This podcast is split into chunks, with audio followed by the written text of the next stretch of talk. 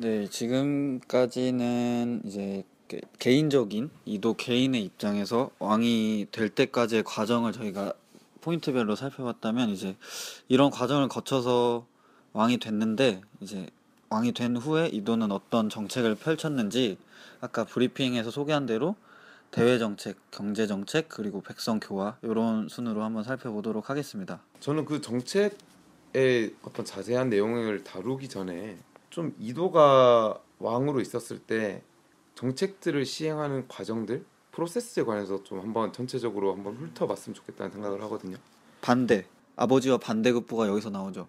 그 그렇죠. 그 반대급부라고 할 수도 있겠고 아니면 그 시스템을 정착시키는 과정에서 좀 더 이제 속도 네 속도라기보다 속도를 더 추구한다기보다 어떤 방향성을 더 추구하거나 아니면 그 밸런스를 더 유지하려고 하는 노력들을 많이 하는 것 같아요.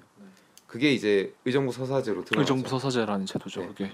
조금만 간략하게 설명을 한번 해주시겠어요? 아, 그 의정부 서사제를 이제 설명을 드리면요. 이건 육교지 지난 시간에 설명을 들었던 육조 직계제를 간단하게 언급을 해야 될 것 같아요. 네. 육조 직계제는 왕과 이제 육조의 장관급의 이제 판서들이 디렉트하게 연결이 돼가지고 네. 이제 왕이 이제 명령을 내리면은 거기서 바로 수행을 하는 시스템이라면은 이제 의정부 서사제 같은 경우는 의정부라는 조직 자체가 아무리 잔뼈가 굵고 경험이 많고 음. 나이가 있는 이제 원로한 신하들이 모여서 이제 회의를 하는 기구예요. 네. 지금으로 치면 청와대는 아니고 이제 국무총리실 정도로 생각하면 되는데 이제 거기서 먼저 자문을 구하는 거죠 왕이. 음, 그래서 자문을 구한 이후에 그것이 그 허락이 떨어지면은 그것이 다시 육조로 내려가는. 음, 음. 그러니까 이게 그 한번 거치네요. 프로세스가 두 개가 되는 거예요. 아, 필터를 한번 그쵸, 거쳐서. 그쵸. 어. 근데 이게 태종 때는 아마 사회 인프라를 구축한다는 의미에서 되게 빠르게 많은 일들을 결정했어야 되고 실행했어야 된다는 점에서 그때 더 적합한 그런 제도였지 네, 시스템이었을 것 같고요. 근데 세종 때는 이제는 가장 기본적인 건 좀 깔렸어요. 그러면 이 큰 사회를 더 이제 큰 사회는 그렇게 빨리 움직일 수가 없잖아요. 작은 기업은 빨리 움직일 수 있어서 큰 기업은 못 움직이듯이 이제 어느 정도 균형을 좀 잡아가면서 조심스럽게 혹은 좀 그 하나의 좋은 방향을 설정을 해서 끈이 끈기 있게 밀고 나가는 그런 게 필요한 그런 시점이었던 것 같아요. 그렇죠. 그랬을 때 의정부 서사제, 서사제가 가진 장점이 있는 거죠. 그렇죠. 그리고 아마도 정두전의 영향도 조금은 있었을 거예요. 왜 그러냐면 네. 정두전이 말한 바와 같이 왕이 모든 리스크를 지는 건 네. 너무 위험해요, 사실. 그렇기 때문에 그 리스크를 낮춰가지고 여러 사람의 의견을 듣고 수렴, 수렴화하는 과정이 반드시 있어야 되는데 네. 그게 이제 세종 때 구축이 된 거죠. 음 그렇죠, 그렇죠. 거기 이제 세종이 지금 웃긴 얘기 약간 생각났는데 네, 뭔데 세종이 이제 이도가 죄송합니다. 다시 아니, 이제 괜찮아요. 웃긴 얘기가 생각났는데 네. 이도가 이제 의정부 서사제를 택하면서 택한 인재가 황이잖아요. 네. 이제 황이가 네. 이제에서 이도로 옮겨졌을 때 네. 그 세자를 바꾸는 문제에 끝까지 반대를 해서 반대를 했던 인물이죠. 세종한테 그러니까 너 너 좀 가 있어. 그러니까 치워진 사람이에요. 그 정권의 그 흐름에서. 네. 근데 태종이 이제 끝 무렵에 자기 말년에 이제 세- 그 이도한테 아, 황희는 그렇게 큰 죄를 지었지 않았으니 데려와서 써도 된다라고 다시 얘기를 해요. 그리고 죽을 때까지 부려먹죠. 한 나 나 건강 때문에 쉬고 싶은데 나 일 좀 그만하겠다라고 이렇게 계속 상소를 올리는데 안 돼. 넌 계속 일해야 돼 하면서 끝까지 이런 거 끝까지 아닐까요? 잡아 있어요. 이런 거 아닐까요? 이도가? 이도가 진짜 똑똑한 사람이잖아요. 똑똑한. 사람이잖아요. 똑똑한 사람들이 복수의 방법을 되게 창의적으로 해요. 아이고 그럴 수도 있고요. 아, 실제 실제 예, 실- 예. 아니, 실제 능력도 있으니까 네, 실제. 그렇기도 하고요. 그리고 특히나 이제 황희가 가장 힘들어했던 부분이 어떤 부분이냐면은 경연이에요. 경연은 뭐냐면은 이게 참 이게 어떤 동아시아 특히 조선에 있는 아주 독특한 정치 시스템인데 네. 왕이 이제 신료 관료들의 스승의 역할까지 같이 하는 거예요. 그래서 서로 신, 신하들과 왕이 학문에 대해서 토론을 하면서 정치를 논하는 음, 이게 굉장히 동아시아에만 있는 독특한 시스템인데 네. 이게 뭐냐면은 모든 일과가 끝난 이후에 경연이 이루어져요. 맞아요. 그러니까 이- 근데 이 경영을 주- 이 경연을 좋아하는 왕은 굉장히 똑똑한 왕들이에요. 태종은 실제로 경연 기록이 별로 없어요. 근데 세종은 그거에 거의 세네 배가 있어요. 그러니까 이게 세종이 자신감이 있었기 때문에 이 경연을 엄청나게 넣은 거고 그 경연을 바탕으로 의정부 서사제가 유연하게 작동을 할 수 있었던 거죠. 아, 근데 이런 거죠. 그러면 사실상 의정부 서- 서사제를 도입을 했지만 이게 서로 다른 의견을 되게 강하게 가지고 있으면 결론을 도출하기 힘들잖아요. 근데 경연이라는 걸 통해서 그런 다른 의견 자체를 공론화시키는 과정이 한 번 더 있었던 거예요. 그 전에. 그렇다 보니까 그 의정부 서사제를 하더라도 그 필터 자체가 너무 강하게 막 많은 것들을 거르지 않고 좀 유연하게 빠져나와서 이제 이제 전해질 수 있었다는 그런 점이 있었겠네요. 근데 일과가 끝난 뒤에 한다고 했잖아요. 그럼 약간 그런 거네요. 회사 지금 회사 다니면서 회사 끝나고 나서 맨날 회식하자. 회식 회식하거나 아니면은 뭐 따로 클래스를 만드는 거예요. 그 클래스라고 하는 게 더 정확하겠네요. 예.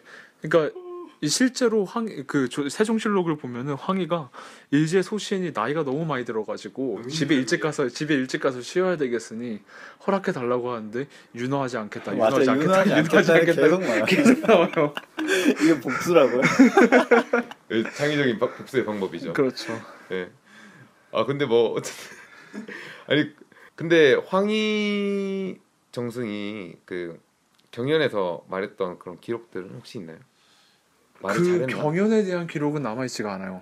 그런 건 남아 있죠 이제 이 말도 맞고 저 말도 맞고 그 말도 맞다. 네. 이런 성격을 어, 가진 잠시만요. 사람이 그, 그 말도 지금 이 이야기를 듣고 나니까 다르게 좀 들리긴 한데요. 이제 자포자기 상태예요. 아 니들 알아서 해.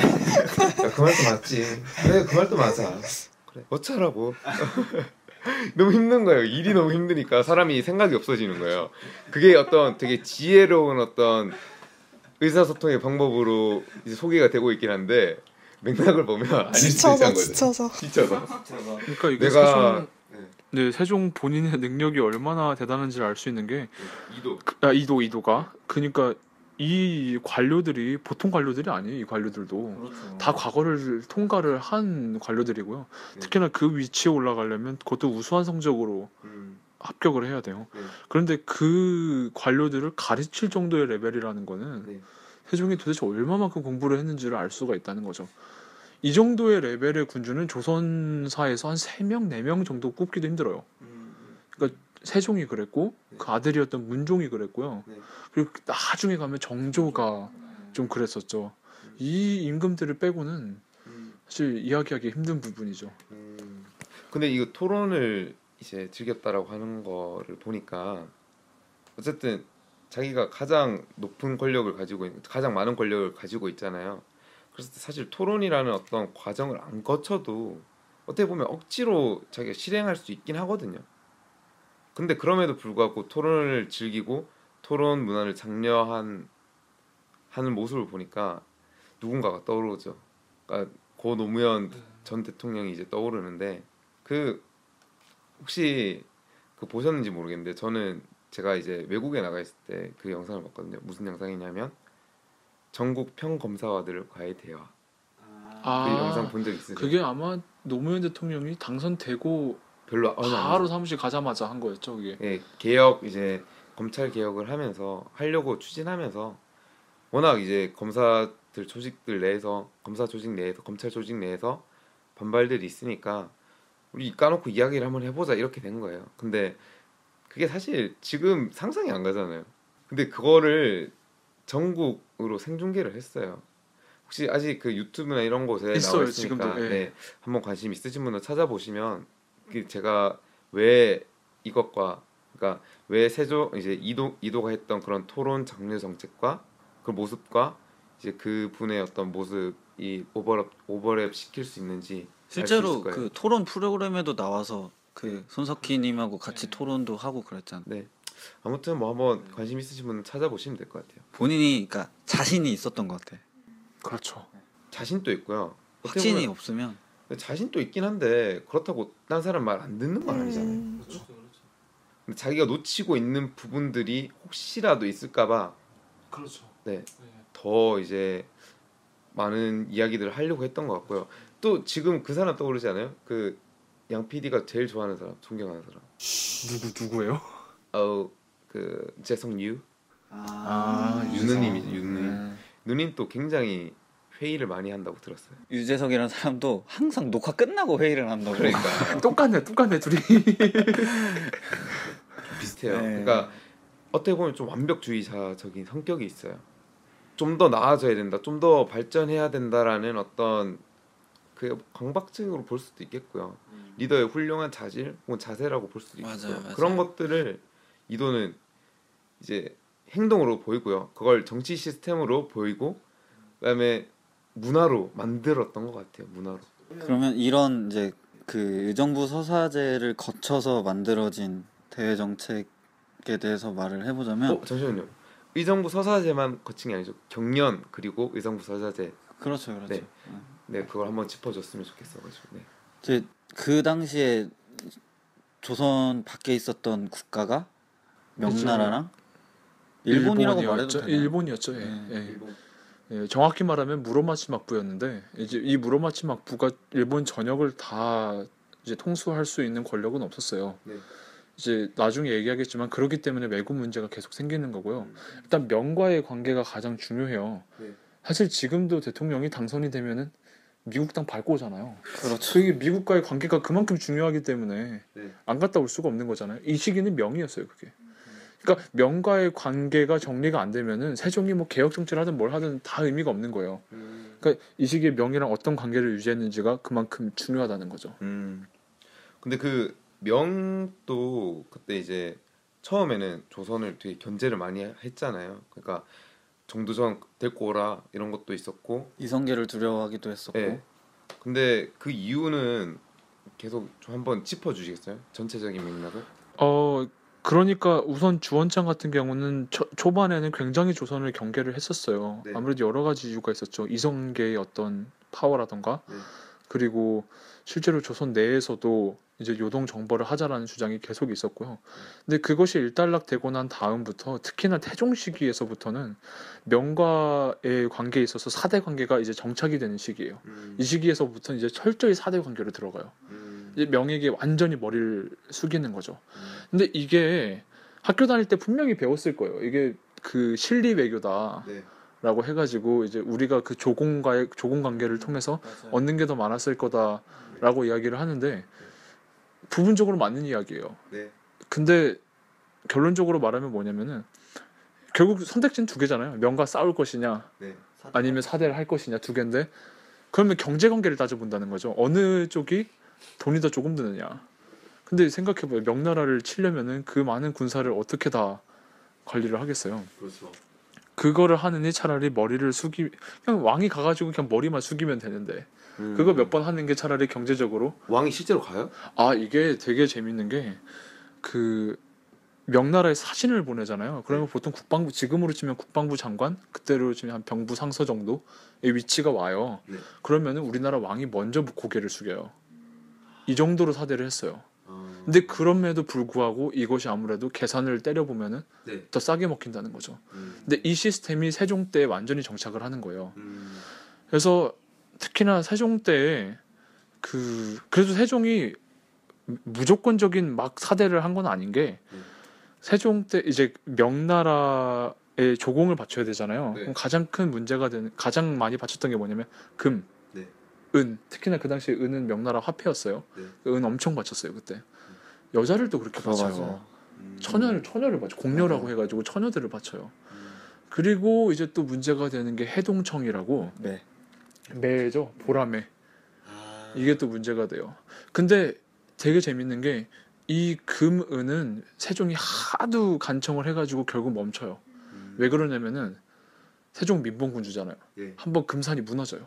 금광이 음강도 무너져가지고 백성들이 죽는 거예요.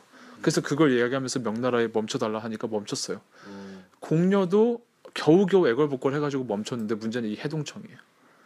그것만 남아 있어. 이거는 멈출 수가 없는 거예요. 근데 왜냐면은 이제 해동청이 문제가 뭐냐면은 매들이 어디 살아요? 산 산에 살죠. 네. 그러니까 백성들이 농사는 안 짓고 산에 가가지고 매만 잡는데 아. 근데 문제는 매들은 절벽에 살아요 또 산에서도 아. 그러니까 백성들이 맨날 가가지고 떨어져 죽는 거예요 근데 또 이 매가 야생에 살다가 이게 또 철창에서 이제 중국까지 가면은 가다가 또 다 죽어요 네. 그러다 보니까 또 새로 잡아야 되는 거예요 근데 세종실록을 보면 이게 진짜 재밌는 거예요 세종이 이걸 금지했을 것 같아 금지를 안 시켜요. 오히려 이제 관료들이 와가지고 해동청에 대한 어떤 그거를 줄여달라라고 이제 하는데도 명나라 황제가 시키면 해야지 우리가 뭘 그런 게 있냐 하면서 당장 그 갖다 바치라고 어, 하면서 이제 막 오히려 혼내켜요. 어. 이게 정말 우리가 아는 민봉군주 세종인가 싶어요. 가끔은 보면은 왜 그럴까요? 이유가 있어요. 이게 어, 이것 때문에 사군 육진이 가능했던 거예요. 사군. 네. 그러니까 나중에 보면은 이제 김 그렇죠, 그렇죠. 평안도에 그 최윤덕 장군을 시켜가지고 1433년인데요. 최윤덕과 김종서 장군을 시켜가지고 네. 오늘날의 평안도 함경도 지역 있죠. 네. 거기에 원래는 여진족이 살고 있었어요. 네. 그렇죠. 근데 거기에 가가지고 거기 땅을 이제 여진족을 몰아내고 그 땅을 점령을 한 거예요, 다. 음, 그런 다음에 거기다가 진을 설치를 해요. 네. 그게 사군 육진인데 생각해봐요. 이게 중국 애들이 가만히 있을 문제예요, 이게? 그렇죠. 그렇죠. 네, 올라오는 근데 건데. 네. 근데 중국에서 가만히 있었죠. 네. 실제로 이 지역에서 사군 육진을 개척했었을 때 네. 여기 여진족들이 도망가면서 중국 황제 중국 황제한테 가가지고 일러요. 네. 세종이 우리 여기 땅 먹었다. 네. 근데 우리는 너희들 신민 아니냐. 네. 그러니까 우리들을 구해달라라고 하는데 중국 황제가 모른 척을 해요. 어, 왜냐면은 그렇게 세종이 사대를 했기 때문에 오히려 여기를 먹을 때 모른 척을 했다는 거예요.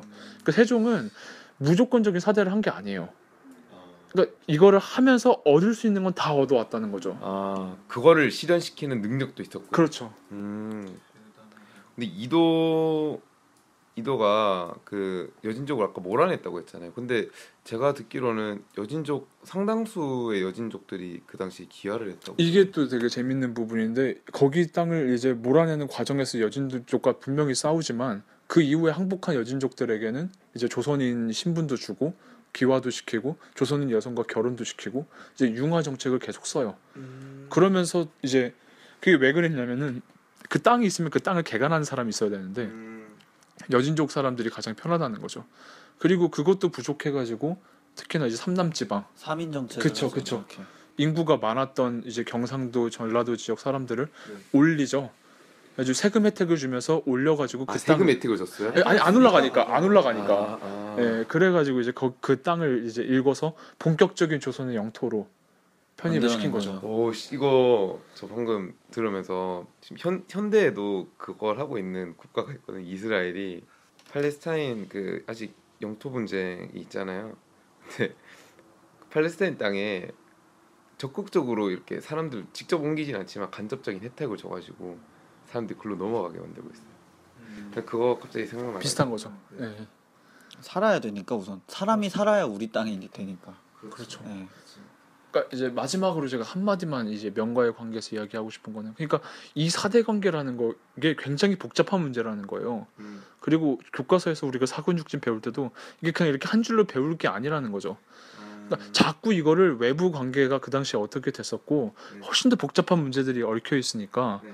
앞으로 아마 이 부분에 대해서는 더 많은 연구들이 나올 것 같아요. 제가 배울 때도 그랬던 것 같아요. 사대 교리는 따로 배우고 네. 사군육진 따로 설치는 따로, 배우죠. 배웠던 것 같아요.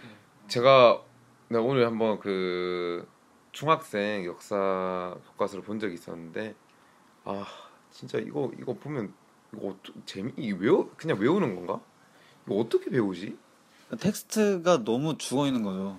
진짜 죽어 있죠. 음. 다다 끊겨 있고요. 이게 연결이 안 되니까 그냥 사곤육진 사곤육진이고요. 그 말 자체로 끝나버려요. 그러, 그리고 나서 이제 뭐 아까 해동청 이런 것도 해동청은 해동청이고요. 그냥 다 이렇게 연결이 다 끊겨 있고 그러다 보니까 역사 자체에 관해서 뭐 진짜 뭘, 뭘 배우는지 잘 그러니까 모르. 흐름인데 너무 단편적인 사실로만 채워진다는 게 문제죠. 네. 예. 어쨌든 그러면 그 명나라와의 관계는 그런 식으로 했고 다음 이제 다뤄볼 게 일본이죠. 네. 일본은 제가 듣기로는 태종 말기부터 왜구가 그렇게 설쳤다고 너무. 심해지는 거예요. 이게 왜 그러냐면은 중국 아 일본은 이 시기에도 아무튼 분열기예요. 네. 물론 그 이전에도 가마쿠라 막부가 있었고 네. 그 이후에도 무로마치 막부가 성립이 되는데 얘네들이 국지적인 정부예요. 그러다 보니까 국지적인. 국지적인 네, 국지적 지역, 지역마다 정부예요. 네. 그래서 이제 얘네들이 중국 전 아, 일본 전역을 통치할 만큼 힘이 강하지 않았기 때문에 네. 그러면 그 주변 주변에 이제 일본의 어떤 사무라이라고 할까요? 그 시기의 무사들 이제 걔네들은 무로마치의 통제력 안에 못 들어오는 거죠. 음, 근데 얘네들도 먹고 살 길이 없으니까 네. 특히나 이제 일본에 얼마나 섬이 많아요. 이제 그런데 애들은 먹고 살 길이 없으니까 조선을 노략질을 한 거예요. 그게 이제 고려 말기부터 사실은 계속 있었던 거고요. 중국도 이게 문제가 돼요. 명나라에서도 명나라 남쪽에는 계속 노략질을 해요. 일본 애들이. 진짜 끈질기게 했나 보네요. 그렇죠. 많이. 그래가지고 이제 얘네들이 이제 문제가 되는데 세종 때 이걸 완전히 한 번에 다 정리를 해버린 거예요. 그러니까 이제 이종무 장군을 시켜가지고 이게 세종 세종 2년 차인데요. 네. 그 당시에 특히나 조선을 침략했던 이제 왜구들이 왜구들의 소굴이 대마도였어요. 그래서 그 스시마라고 그러죠. 그래서 그 네. 대마도를 가가지고 아예 토벌을 해가지고 아예 못 쳐들어오게 만든 거죠. 이제 이게 이제 대마도 정벌이고 그리고 말하세요. 이게 그 강경책적인 부분인 거고요. 네. 그 이후에 가면은 근데 또 세종이 이 사람은 가끔 보면 박애주의자인가 싶어요. 그러니까 왜구들을 대할 때도 네. 처음에는 가가지고 한번 본때를 보여줬잖아요. 네. 근데 그 이후의 태도는 완전히 바뀌어요. 유화 정책을 유화 정책을 쓰죠. 근데 그때 세종이 했던 말이 쟤네들도 어차피 배고프니까 오는 거 아니냐. 어, 그럼 쟤네들이 배부르면 오지 않겠냐. 대주의자. 네, 배부르면 배부르면 오지 않겠냐 해가지고 조선의 세 개의 항구를 개항을 해줘요. 그게 삼포 조약인데 어, 그래서 그걸 통해 가지고 이제 얘네들이 우리와 얼마만큼 무역을 교류를 할 수 있고 이런 것들을 세세하게 정해요. 그래서 이제 그 이후로 하- 일본과의 관계는 한동안은 회유적인 관계로 이제 회유책으로 그게 있습니다. 관점 어떤 것 같아요? 저는 박애주의적 관점이 아닐 수도 있다라는 생각이 아닐. 수도 그래요. 예. 아니, 그러니까 아니다고 생각해요, 저는. 걔들의 입장에서는, 그러니까 일본 침략하는 일- 외국의 입장에서는 이제 암만 우리가 군사적으로 토벌한다 하더라도 네. 당장 배고플 게 없고 저기 배고 먹을 게 있는데 네. 근본적인 해결책이 되진 않을 것 같다는 생각도 음, 있고 음, 그렇게 함으로써 이제 서로가 편안한 음, 방법을 강구할 수도 있는 음. 방법 중에 하나일 수 있으니까 비용 측면에서도 그렇죠. 그 사실 그게 제일 중요한 문제였죠. 네. 그러니까 그 아무튼 이 왜구들을 계속 막기 위해서는 아무튼 군사비 지출이 계속 들어가야 되는데 네. 차라리 그걸 하느니 그죠, 네. 그렇죠. 그걸 하느니 차라리 무역을 통해서 이걸 해결하는 게 훨씬 더 낫다는 거고요. 그래서 구체적인 걸로는 그 1443년에 이제 계약조라는 게 맺어져요.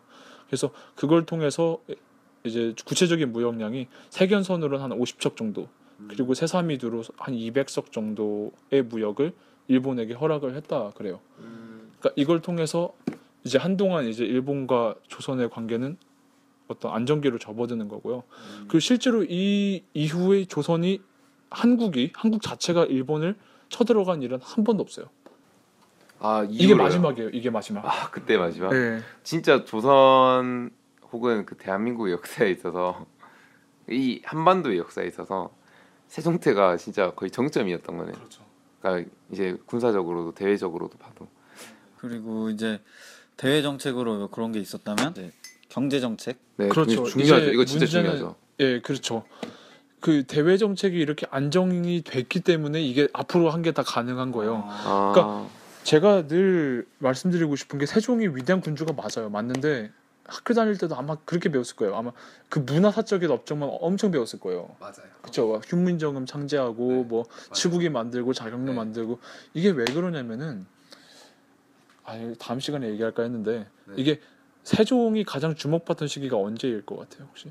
주목받던 시기요. 네, 세종에 대한 historiography가 형성됐을 때가 어, 이게 박정희 시기예요. 아 그래요? 그래서 나중에 혹시나 시간이 되시는 분들은 경기도에 영 경기도 이제 여주에 가면 영릉이 있어요. 이게 세종대왕 세종대왕릉이죠. 거기 앞에 가면은 네. 그 관이 있어요. 세종 박물관이 있어요. 네. 거기 안에 들어가면 세종 때 했던 뭐 한글 창제, 집현전 이런 것들을 네. 뭐뭐 김기창이나 이런 화가들이 이제 다 민족 기록화로 그려놨거든요. 네. 그게 다 박정희 시기예요. 음, 그러니까 자꾸 민족 문화의 어떤 찬란한 이런 것들을 강조하다 보니까 네. 세종의 자꾸 문화사적인 업적만 계속 강조가 된 거예요. 근데 사실 이런 대외사적인 업적이나 이런 경제사적 이런 것들이 없었으면은 아무것도 안 됐을 문제들인데 그렇죠. 이것들은 아무 거의 얘기가 안 되고 이제 문화사적으로만 집중이 되니까 민족주의적으로만 흘러가 버린다는 거죠. 세종에 대한 담론이. 아 근데 이거 근데 네. 좀 더 전체적으로 볼 필요가 있다는 거죠. 근데 유교 쪽에서도 그 말 하잖아요. 그 맹자도 항산 항심이라고 그렇죠. 결국 먹고 사는 문제를 해결하지 않으면 그 뒤에 문화라는 것도 없는 것 같고요, 사실. 그 뒤에 문화라는 걸 이야기하기 위해서 기본적으로 깔고 있었던 혹은 기본적으로 이제 가지고 있었던 튼튼한 그런 어떤 안전망 그런 것들에 관해서 이야기를 해야 되는데 그런 것들이 없어요. 그러니까 저도 생각나 저도 제- 세종에 대해서 배웠던 걸 생각을 하면 대부분 다 이제 발명품들. 저 한- 그 네. 경제 정책에서 그거 배웠던 기억나요. 연분 구등법, 전분 지금 육등법. 얘기할 거야? 네. 그 계산하는 것도 가끔 맞아요. 시험에 나오죠 그거. 아 맞다. 그게 아마 국사 시험에 나오는 유일한 맞아요. 수학 문제일 맞아요. 거예요. 아 그래요? 그 그거죠. 상상 상상 상상 네, 문제나 맞아요, 맞아요, 맞아요. 맞아요. 아, 그렇죠. 그 근데 맞아. 이도는 되게 실험적인 군주였던 것 같아요. 실제 이제 어떤 정책들을 만들 때 있어서 그냥 이거 한번 만들어봐 이게 아니라 실험을 해보라고 하더라고요. 그러니까 항상 할 때 표본을 뽑아가지고 실험을 해보고 거기에서 결과물이 나오는 걸 가지고 일반화 시킬 때도 그런 그런 나오는 이제 샘플들 샘플 데이터를 가지고 다시 한 번 더 재작업을 하고요. 그 어떻게 보면 되게 그때부터 한 거예요. 그 사람은 그런 과학적 방법론을. 근데 지금 시간이 한 몇백 년이 지난 지금 또 그냥 이제 주먹구구식으로 하는 그런 아, 주먹구구식으로 뭔가를 적용하려고 하는 태도들 혹은 그런 모습들이 많이 보이는 것 같아요. 좀 경계해야죠. 네, 그 그렇게 실험을 하는 이유가 있잖아요. 그러니까 나라 전반에 미치는 어떤 정책들, 나라 전반에 영향을 주는 그런 미- 이제 정책들은 단순하게 어, 즉흥적으로 만들어져서 안 되는 것들이 대부분이에요. 근데 우리가 지금 정책들을 만들고 있는 것들을 보면 그런 방식들을 보면 어떻게 보면 충분한 의견 수렴도 거치지 않고요. 충분한 의견, 의견 수렴을 의견 수렴 수렴을 이제 거쳤다고 한- 해놓고 실제 이야기를 한 사람들을 들어보면 다 지네들 사람들만 다 말한 사람들밖에 없거든요. 그런 식으로 이야기를 해서 정책들을 실행하는 것 자체가 좀 무리수죠. 무리수고 부작용이 엄청 클 거라고 봐요. 근데 그런 것들을 세종은 이도는 엄청 잘 컨트롤했다고 들었어요. 네. 뭐 경, 어떤 게 있나요? 경제 정책으로? 그러니까 이게 토지 제도가 이- 가장 크겠죠. 그렇죠. 그러니까 이 시기는 그냥 경제는 이꼬르 토지라고 생각하면 네. 돼요. 네, 그러니까 토지에서 모든 게 다 나기 때문에. 저 농산 국가요. 그렇죠. 근데 이미 과점법 개혁을 사실 했었잖아요. 네. 근데 과점법은 말 그대로 과를 정해서 세금을 정하는 방식인데, 네. 그러니까 이게 이 말은 뭐냐면은 그 대신 그이 세종 이전의 토지 제도는 이랬어요. 그러니까 그의 이제 생산량을 정해요. 이제 한출량이 어느 정도 나왔는지 정하면은 그것을 이제 감관이라는 애들이 가가지고 보고 이제 중앙에 보고를 하면은 이 산출량에 따라서 세금액을 정하는 거예요. 근데 이 과정에서 얼마나 문제가 많았냐면은 사람 마음이 그렇잖아요. 좀 잘못 이제 양을 좀 조정을 해가지고 좀 자기들 이익도 자- 갖고 싶고 그렇죠. 지금도 많잖아요, 사실. 탈세 탈세. 그렇죠. 지금 탈세랑 비슷한 개념인데 이게 하도 문제가 되니까 네. 세종이 어떻게 하려고 그랬냐면은 그럼 좋다. 산출량에 따라서 하지 말고 매해 그냥 똑같이 하자. 그래서 매해 그 토지마다 식별로 하자라고 이제 때린 거예요. 근데 세종실록에 보면 이 말이 참 재밌게 재밌어요. 세종실록에 보면은 백, 결국 이 세금을 내는 거는 농민들이고 백성이기 때문에 백성의 의견을 들어야 된다. 그렇죠. 내가 내는 게 아니다 이거는. 맞다 맞다. 그래서 하는 거 있죠. 그래서 이제 그 유명한 국민 투표. 국민 투표가 시작을 하는 거예요. 와 진짜 그 당시에 국민 투표는 아니 그거를 그럼 어떤 식으로 이제 이렇게 되면 어떻게 되냐면 말 그대로 지금으로 지금 지구는 인구 센서스 할 때 전화로 하잖아요. 근데 그때는 진짜 관리들 파견하는 거예요. 집집마다 가가지고 OX, OX, OX를 해요. 찬성하면 O, 반대하면 X. 진짜 상상이 안 돼. 그쵸? 아니 진짜 솔직히 그 이도가 집권하고 있던 시기 내에는 관리는 거의 죽었어요. 맞아요, 진짜. 왜냐면 그러니까 이도가 생각했을 때 가장 중점을 둬야 되는 그 대상들은 다 백성들이었거든요. 그러니까 관리는 백성을 위해서 존재하는 거고 자기 저- 자기 자신도 백성들이 잘 사는 걸 도와주기 위해서 존재하는 거라고 생각을 했기 때문에 관리들의 어떤 어려움 혹은 힘듦에 관해서는 그렇게 고려를 많이 안 했던 것 같아요. 근데 저는 이게 진짜 멋있는 게 어쨌든 관리들 매니저잖아요. 운영진이라고요. 그러니까 은- 운영진은 더 많은 책임을 지고 더 많은 일들을 해야 된다고 봐요 저는. 맞아요. 네. 그러니까 그걸 근데 그걸 차, 그런 생각을 차치하고서라도 그 당시에 국민 투표라는 걸 생각했다는 아, 것. 자체가 진짜 충격적이에요. 어마어마한 거죠. 실제로 세종대왕이 한 말이 있어요. 이게 세종실록에 나오는 말인데 정부 육조와 각 관사 그리고 서울 안의 전함 각 풍감과 각 도의 감사 수령 및 풍간으로부터 여염의 세민에 이르기까지 모두 가부를 물어 아르게 하라. 모두 가부를 네. 물어. 그렇게 해가지고 이제 이, 이, 이 기간도 꽤 길었어요. 1430, 1430년 3월 5일부터 8월 10일까지니까 5개월 동안을 한 거예요. 그래서 총 물어본 사람이 백성이 17만 명. 물어본 거예요. 이게 지금 17만 명이랑 그 시대 그 시대 17만 명은 거의 진짜 지금으로 통계적으로도 치면 거의 천만 명 네. 넘지 않을까요? 그렇죠. 그래서 가부를 알아봤는데 찬성표가 9만 8천 명. 그리고 반대표가 7만 4천 명이 나온 거예요. 비슷비슷하게 나와. 거의 비슷비슷하게 네. 나왔죠. 그래 가지고 이제 의견 수렴을 했는데 아 물론 이 과정에서 네. 이제 여성이랑 노비는 빠졌어요. 근데 이거는 어쩔 수가 없는 게 걔네들이 농사를 안 짓잖아요. 어, 농사를 짓는 사람들한테 의견을 물어봐야지. 근데 세종의 위대한 면모가 여기서 더 보이는 거예요. 이게 이게 뭐냐면은 9만 명이 찬성했다고는 해도 나머지 7만이 반대를 했잖아요. 네. 그러니까 세종은 실시를 할 수가 없는 거예요, 이거를. 그래서 이거를 어디다가 실시를 하냐면은 네. 경기도랑 전라도 지역에만 10주 10개월을 실시를 하는 거예요. 어. 왜냐면 반대표가 대부분 어디서 나왔겠어요? 북부 지역에서 나온 거예요. 평안도 지역에서. 그러니까 말하자면 곡창 지역은 음, 이런 편한 부담이. 그쵸, 없으니까 그쵸. 실험적으로 시험을 한 다음에 그 다음에 이제 전국적으로 시행할 수 있는 그 뭐야 결과를 결과, 가지고 그렇죠. 오는 거죠. 음, 근데 음. 이제 북부 이제 평안도나 함길도 지역은 생산량 자체가 적으니까 10개월을 내기도 부담스러운 거예요. 그러니까 얘네들이 반대를 한 거죠. 그러니까 먼저 이, 이 고- 새로운 공법을 경상도랑 전라도에만 시범 실시를 한 거예요. 음, 근데 여기서 세종이 또 대단한 게 네. 아, 대단한 게 왜 이렇게 많아? 너무 많아요. 이 사람은 진짜 미친 것 같아요. 이 사람은 사람이 그래서 아니면이다. 예. 이게 이렇게 해서 실시가 된 게 1300, 아, 1436년에 공법 상정소를 설치를 하고 1437년에 이렇게 시범 실시를 하거든요. 근데 세종실록에 보면 1444년이 되면은 아까 수박 씨가 얘기했던 연분 구등법 그리고 전분 구등법이 최종적으로 설치가 돼요. 아, 이게 실시가 확정이 돼요. 이게 확정이 되는 거예요. 어. 이거는 아까도 말씀드렸지만 연마다 9등분을 이제 9등분으로 나눠 가지고 그리고 토지를 또 6등급으로 나눠요. 네. 그래서 각 지역마다 각 시기마다 모든 세법을 다르게 하는 거예요. 근데 그거죠. 이거 뭐 구등급을 나눌 때 그게 어떤 기준에서 구등급을 나누는 거예요? 땅의 어떤 토- 비옥함? 풍년인지 풍년인지 풍년인지 아 그걸 이제 그럼 막 상상이면 진짜 가장. 많은 풍년. 그렇죠. 아 그런 식으로 해서 이제 쭉 내려가면 하는 진짜 완전 먹을 거 없다. 그리고 전분 6등법은 이제 토지를 이제 네. 토지의 위에서부터 등급. 토지의 등급을 매기는 거. 1등급, 2등급, 3등급, 토지 질이 3등급, 좋냐, 6등급까지. 그래서 그럼 각 지- 지역마다 토지의 등급이 달라지죠. 그래서 이걸 수등 이척법이라 그래요. 두 가지의 척도를 가지고 세법을 정하는 거죠. 이게 1444년에 최종 결정이 되는 거예요. 그러니까 벌써 몇 년이 흐른 거예요. 이 과정 동안. 그러니까 하, 진짜 이도가 대단한 것 중에 하나가 끈기라고 해야 되나요?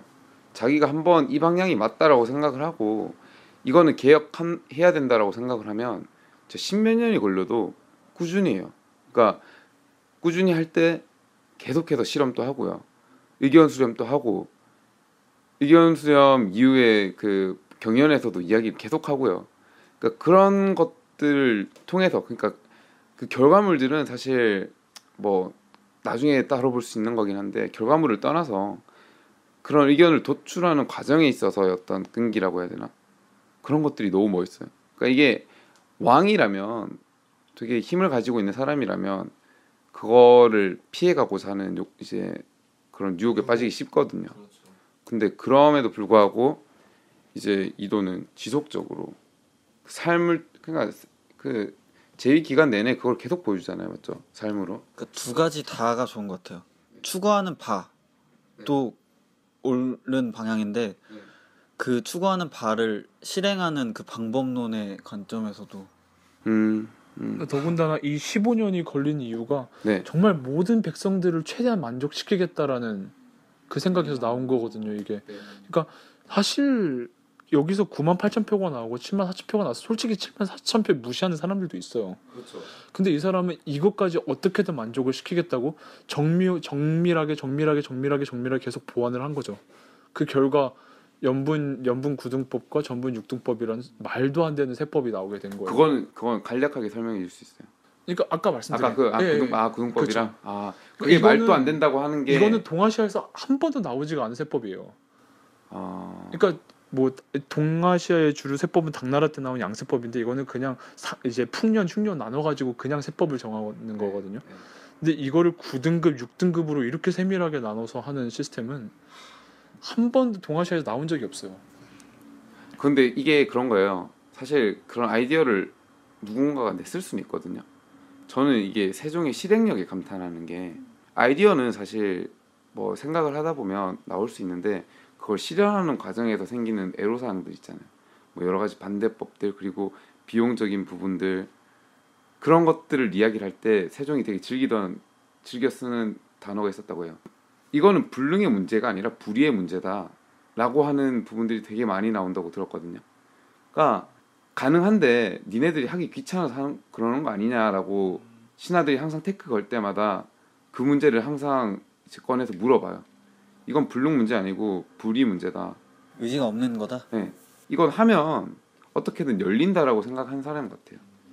근데 이게 어떻게 보면 우리가 지금 가장 많이 배워야 되는 자세가 아닌가 싶거든요. 저 의지와 그리고 제가 말씀드린 민본 그렇죠. 전제 왕의 위치에서 백성들이랑 끊임없이 소통을 하고 네. 그리고 그 의견을 수렴을 해가지고 그걸 바탕으로 끊임없이 제도를 만들려고 했던 게 대단하다. 너무 신기하다는 거죠 이게. 관 관리들은 어떤 생각이 들었을지 아, 나 지러 간다 그래서. 무슨 아니 아니 그러니까, 그리고 옛날 옛날에 그렇게 다니는 거는 그러니까 하루 이틀이 아니잖아요. 산 넘어가고 막 말 타고 막 강 건너고 막 난리도 아니잖아요. 종이 한 장에 가부만 가부 찍어라고 말하려고 산 넘고 물 건너서 이렇게 간 다음에 그 결과 다 가져와서 산 넘고 물 건너.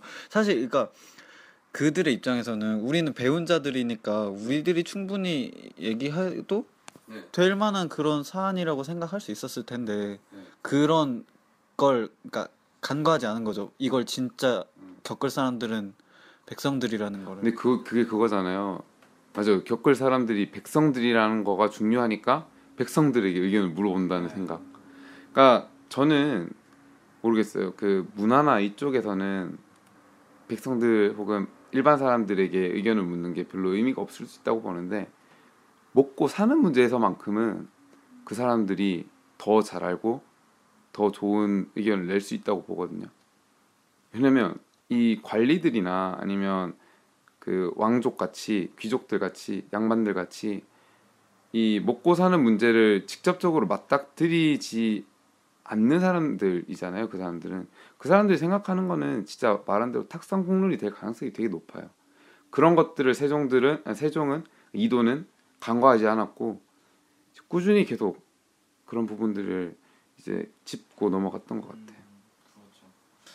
이제 이런 백성들에게 펼친 경제 정책 말고도 이제 교육적인 측면도 있죠. 그렇죠. 백성 교화라고 설명할 수 있는 부분인데 이런 거는 뭐 어떤 게 있었나요? 어 우선 세종 시기에 가장 큰 이슈가 됐던 사건이 있었어요. 이게 아 제가 기록을 안 써오긴 아, 했는데 저 알 것 같아요. 알죠? 네. 이게 제가 알기로는 세종 10년에 아마 9월 27일 기사일 거예요. 가족에 관한 그렇죠. 이게 그 당시에 김화라고 한 사람이 있었는데 이 사람이 진주 사람이에요. 네. 이게 이름이 화자인 걸 보니까 이게 벼화자거든요. 농민이었던 것 같아요. 근데 이 사람이 자기 아버지를 죽인 거예요. 맞아 맞아. 왜요? 그러니까 이 이유는 안 나와요 실록에. 예. 근데 그렇게 보고가 나왔어요 시- 형조에. 네. 그래가지고 세종이 이제 이걸 물어보는 거예요. 이 사람을 어떻게 할 것인가. 존속 살인죄. 예, 그렇죠. 자기 아버지를 죽였으니까. 네. 그럼 당연히 반응이 어떻게 될 것 같아요? 쟤도 죽여야 된다. 죽여야 된다죠 당연히. 그래서 지금 여기 보면은 판부사에 허조라는 사람이 뭐라 그랬냐면은 신이 나이 이미 육순이 넘어 50년 동안의 일을 대강 아옵니다마는 이런 일이 없었사오니 신은 바라건대 아랫사람으로서 윗사람을 범하는 자는 반드시 그 죄를 엄히 다스리소서 해가지고 이제 사실상 이제 벌을 주라고 한 거죠. 네. 근데 나중에 이제 이 세종의 대답이 너무 대단해요. 이게 뭐냐면 이 사람을 처벌하는 것은 급무이다. 급, 급한 일이라는 뜻이에요. 네. 하지만 그것이 선무는 아니다. 먼저 해야 될 일은 아니라는 거예요. 그러면 우리가 먼저 해야 될 일은 뭐냐? 얘네들이 그쵸? 얘네들이 모르기 때문에 그것을 못하는 것이 아니냐. 그래서 그럼 얘네들이 그런 일을 안 하도록 올바른 일들을 가르치면 되지 않겠느냐라고 해가지고 교과서 사업을 시작해요. 이게 뭐냐면 그 유명한 삼강 행실도예요. 이 전국민 대상 지금 전국민이 아니죠. 전 백성 대상 교양 교육하는 거잖아요. 그렇죠. 교양 교육을 하는 거죠. 네. 그러니까 이 삼강이라는 게 관계에 대한 지- 부분이잖아요. 네. 말 그대로 이제 이제 군주와 신하 네. 그리고 부부 사이 그리고 부자와 아버지 간의 관계에 대해서 이제 다루는 건데 이제 또 백성들이 글을 못 읽으니까 그림. 그림. 으로그 마지막 도자가 그림 도자예요. 네. 그래서 그림까지 섞어가지고 이제 그 책을 이제 백성들에게 배포를 하는 거죠. 음, 그래서 이제 백성들이 그것을 보면서 이제 내가 옳은 일이 무엇인지를 알고 그걸 통해서 이런 일이 일어나지 않도록 음. 했던 게 이 삼각행실도 이 백성 교화라고 볼 수가 있습니다. 근데 이거 좀 딴 얘기일 수도 있는데 제가 이걸 본 적이 있었어요. 근데 근데 막 되게 잔인하더라고요. 막 아픈 아버지를 위해서 내 살을 잘라서 맞아요. 드렸다. 근데 그 막 그걸 그림으로 막 피가 철철 나고 있는 걸 그림으로 실제로 있어요. 되게 충격 그려놓고. 충격적인 요법으로 네. 충격 요법으로 네. 교육을 했나 보네. 근데 그땐 옛날에는 그게 효도였었던 것 같나. 또는 음. 아니 그렇게 해야만 각인이 될 수도 그렇죠. 있잖아요. 거의 그런 거죠. 담배값에 이제 넣어놓는 되게 충격적인 사진들 이런 것처럼 이 그림으로 교육 효과를 전달하려면 사실 과장이 있어야 자극- 되죠. 예, 예. 과장도 있어요. 자극적이어야 돼요. 그렇죠. 네. 근데 이때 아마 세종도 그, 세, 그 생각을 조금씩은 했었을 것 같아요. 이 시기가 세종 이제 10년, 11년 이 시기니까 한 1428년, 이제 29년 이 시기예요. 이제 이 시기에 이런 사건들이 계속 경험을 하면서 백성들이 결국은 글을 모르기 때문에 공부를 할 수가 없고 옳은 길을 알 수가 없고 그렇기 때문에 그림을 통해서 자꾸 전달을 하려고 하는데 한계가 있잖아요. 그림은. 네. 그렇기 때문에 백성들도 보고 읽을 수 있는 이 연결되네요. 그렇죠. 훈민정 글자, 예. 훈민정음까지 아이디어. 아이디어. 까지 가지 않았을까라고 추측을 할 수가 있다는 거죠. 네, 훈민정음은 이제 다음 시간에 다뤄보도록 하고 이제 저희가 이제 이도 첫 번째 편을 마무리하는 시점에서 뭐 느낀 점 한마디씩 아 이도는 해보도록 하겠습니다. 아 이도는 진짜 많지 않아요? 맞죠? 이도는 많은 게 이 정도전 때 많음이랑 좀 느낌 좀 다른 게 있어요. 그러니까 이게 진짜 양쪽으로도 많긴 한데 어떻게 보면 정도전은 자신의 이념을 이렇게 현실로 바꿔내는데 되게 노력을 많이 했고 에너지를 쓴 사람이라면 이도는 실제 실행한 사람이잖아요. 실행한다는 것 자체가 그리고 그걸 되게 많은 분야에서 했다는 것 자체 때문에 되게 그 사료의 방대함도 있는 것 같고요. 그다음에 그 참 이런 리더가 좀 많이 그리워요. 아, 이 사람이 제위 기간이 기- 굉장히 길었죠. 아, 35년. 네, 네. 리도가 35년으로 굉장히 길었는데요. 그 기간 동안에 백성의 삶에 떠나서 백성의 삶에 떠나서 어떤 일들을 했던 적이 거의 없었던 것 같아요. 이 사람은 워커홀릭이었던 것 같고 좀 그런 힘은 어디서 나올까요? 네. 저는 가치관인 것 같거든요. 저는 뭐 그 되게 가변적인 것들에 사람이 가변적인 것들에서 사람의 행동이 결정되는 사람이면 그 이렇게 길게는 못할 것 같아요. 그러니까 좀 최소한 이제 굉장히 변하지 않는 것들 이거 말이 방금 좀 이상하긴 했는데 최소한의 변화가 있는 것들이 저는 가치관이라고 보거든요. 쉽게 변하지 않는 거. 그 가치관을 어릴 때 형성할 수 있었고 그리고 그 가치관을 커서도 계속 지키면서 살았던 사람 같아요. 그렇다 보니까 이제 여러 유혹들이 있잖아요. 자기도 쉬고 싶을 때도 있을 거고 뭐 이런 때에서도 항상 자신의 가치관을 위해서 행동을 하고 그것들을 몸소 실현해 보이고 증명해 보였다는 점에서 좀 배우고 싶고 닮고 싶은 인물이에요. 한편으로는 이도는 스스로를 어떻게 생각했을까라는 어, 좀 그런 질문도 하게 돼요. 자기를 진짜 그러니까 본인을 끝없이 쪼지 않았을까? 말하자면 자기를 낮추거나 비판하면서 아까 말했던 뭐 자기애라는 거를 조금 찾아보기 어려운 인물일 수도 있다는 생각이 들어요. 이게 그게 끊임없이 그 자기에 대해서 엄격한 잣대를 취해야만 이런 일련의 정책과 행동들이 나오지 않았을까 라는 생각도 들어요. 우리가 리더에게 조금 더 엄격해야 되는 이유가 이건 것 같아요. 그러니까 다른 타인이 보기에도 엄격해야 하지만 자기 자신에 대해서 엄격해야 된다는 그렇죠. 그 거. 자기 자신의 엄격하고, 그러니까 이 남들한테 엄격함을 강요를 하려면요, 그게 엄격함을 강요하는 것도 쉽지는 않은데 적어도 강요를 하려면 기본 전제 조건이 저는 자기 자신부터 일단 그러니까 하라. 그럴 자격이 있어야죠. 남한테 그렇게 하려면. 근데 그렇죠. 음. 근데 그것도 없으면서 자기는 안 하면서 남들 보고 하라고 하면 그거는 뭐 욕만 나오죠. 수박 씨는 어땠어요? 네, 저도 저는 아까 그 토지 제도를 만들기 위해서 네. 국민 투표를 했다는 사실을 오늘 처음 알게 돼서 네. 되게 놀랐어요. 정말 어, 여러 방면에서 뛰어난 인물이었던 것 같아요. 그냥 뛰어난 건 아니었죠. 그렇죠? 그러니까 뛰어나다는 게 그냥 지식적으로 뛰어났다기보다 아, 그것도 맞, 맞, 맞지만 그걸 행동으로 실행하는 데 있어서 보였던 어떤 프로세스를 확립하는 과정이나 그것들을 추진하는 능력은 진짜 타의 추종을 불허하는 것 같아요. 뭐 다음 훈이 씨. 제가 제가 할까요? 네. 그 사실 그 세종이 공법을 제정하는 이 과정 있잖아요. 네. 작년에 제가 SNS에 이거에 관련된 글을 쓴 적이 있었어요. 네. 근데 이 거- 글을 썼을 때가 정확히 언제였냐면은 얘기를 해도 될지 모르겠는데 국정화 교과서 네. 이슈가 계속 퍼졌을 때 네. 였어요. 근데 이, 이때 제가 딱 세종이 생각났던 이유가 누구도 원하지 않았어요. 국정화 교과서는 네.